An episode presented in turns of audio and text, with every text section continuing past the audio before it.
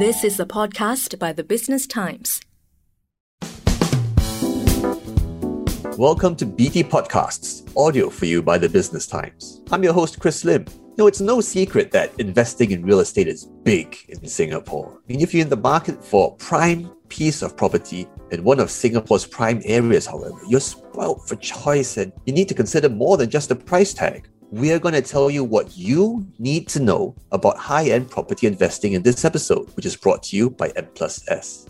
Our guest is Nicholas Mak, Head of Research and Consultancy at ERA Realty Network. Welcome to the show, Nicholas. Hi, Chris. Thanks for having me. You know, the term high end property or prime real estate gets thrown around a lot in Singapore, but what exactly are we talking about here? And where are these properties typically located? Well, I think a lot of people like to call their properties prime, but there are actually certain definitions about uh, what is prime. And for me, I, I have a stricter definitions. That means number one is the location. The location is the key determinant of the characteristic of that real estate. And for prime property or high-end property, they need to be located within the more traditional high-end real estate districts like District 9, 10, 11, and some of the newer ones like Sentosa Cove, Downtown Core, or District 1, which includes the Marina Bay area and the financial areas of Singapore, which is near Raffles Place and Shenton Way. For example, Marina One Residences, that's the Marina Bay area, right? So that will be yes. part of this broader definition of prime real estate. Because exactly in the old days, you say 9, 10, 11, finish. But now, I mean, these new areas you mentioned, Sentosa Cove, and of course the Marina Bay area. Yes, most definitely. Because in the Marina Bay area, you actually find a lot of commercial space, particularly office space. And there's only a few residential developments there, four actually that I've counted. And the Marina One Residences is one of the newer ones around there. And if buyers are looking to buy directly from the developers that has wider selections of units available for sale, I think Marina Residences is the only project there that offers such choices. Interesting you mentioned that. I mean, are there key characteristics of high end properties that are relevant for real estate shoppers? So, what are the key things real estate shoppers look for or should look for?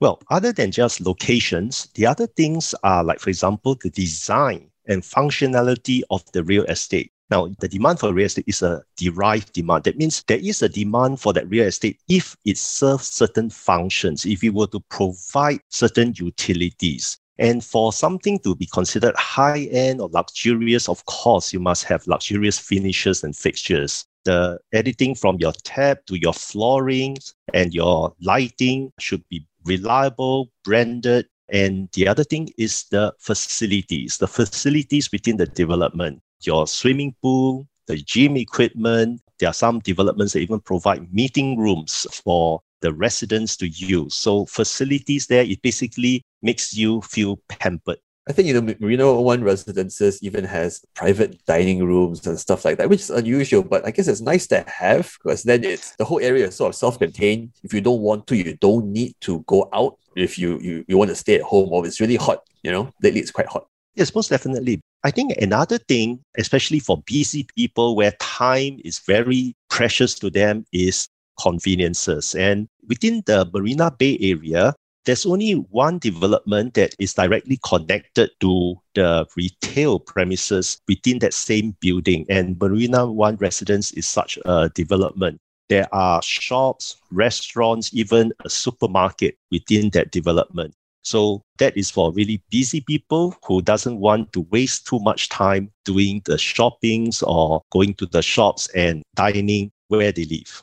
Yeah, I think there's a cold storage there, and of course there are a bunch of restaurants, sushi and cafes and all sorts of things. So I guess you'd be hard pressed to find a reason to leave if you don't need to. Of course, uh, you can venture further out because Marina Bay MRT is practically at the doorstep of Marina One residences. So if you want to, you don't need to drive, right? You can just hop on a train and go as far away as you want, right? Yes, most definitely.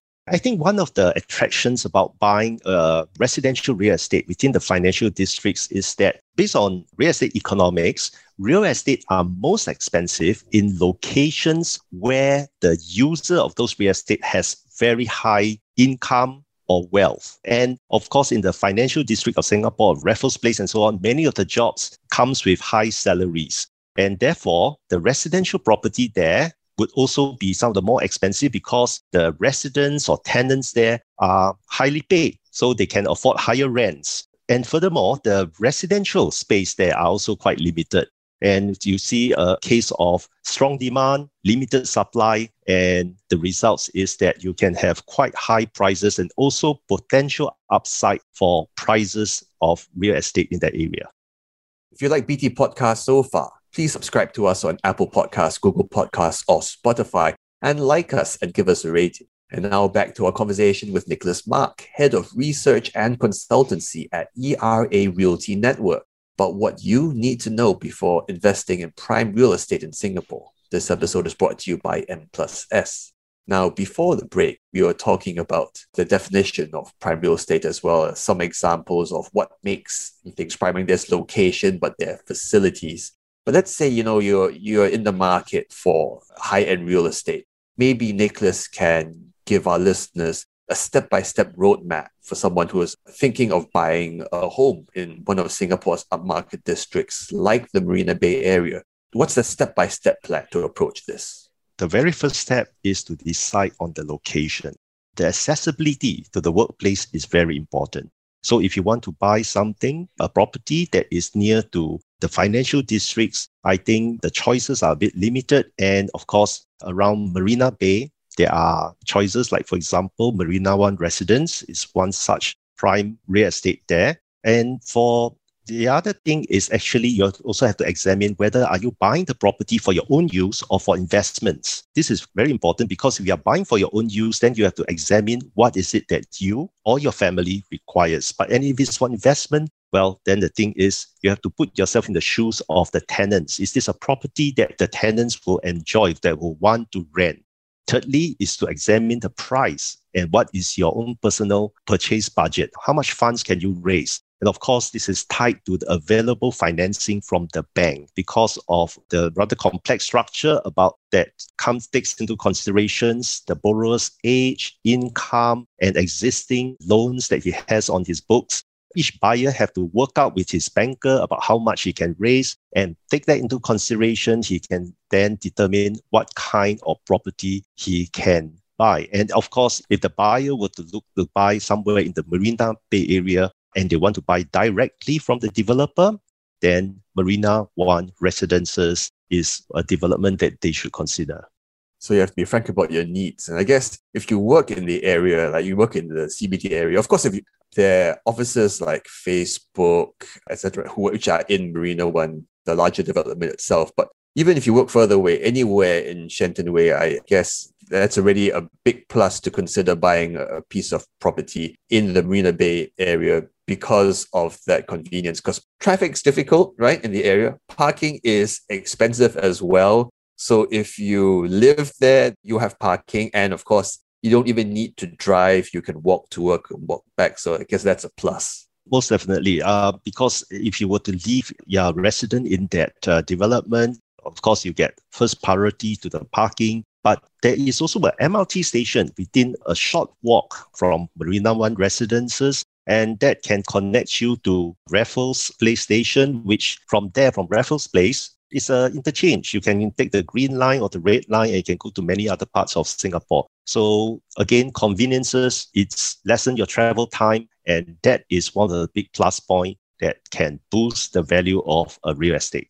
So one last question. COVID-19 has affected everybody. But wondering, how has the COVID 19 pandemic affected the high end residential property market in Singapore? Has it, what's the impact been, and are we able to look at things getting better sometime soon? Yes, I think we can. At the moment, Singapore is rolling out, and many other countries are rolling out their vaccination program. But if we were to cast our mind back in the last 12 months, the COVID 19 pandemic has actually affected many industries, both in Singapore and around the world. It has led to recession in many countries. Singapore was not spared. But the Singapore real estate market has actually recovered after the circuit breaker last year, and it has remained fairly resilient demand is quite stable. Developer sales volume for the whole of 2020 was up by marginal 0.7% compared to 2019. And private residential prices also increased by about 2.2%. In the high end sector, compared to the suburban market,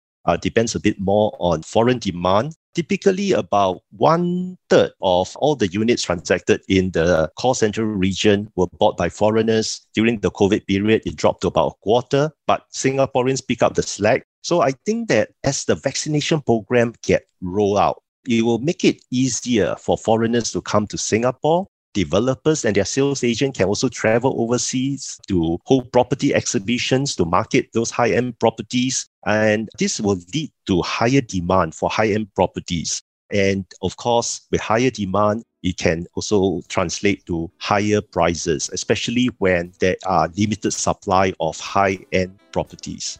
Thanks for being on the show, Nicholas. It's my pleasure, Chris. We've been telling you what you need to know about investing in prime real estate in Singapore with my guest, Nicholas Mak, Head of Research and Consultancy at ERA Realty Network. This episode was brought to you by M plus S. And that's a wrap for this podcast episode by the Business Times.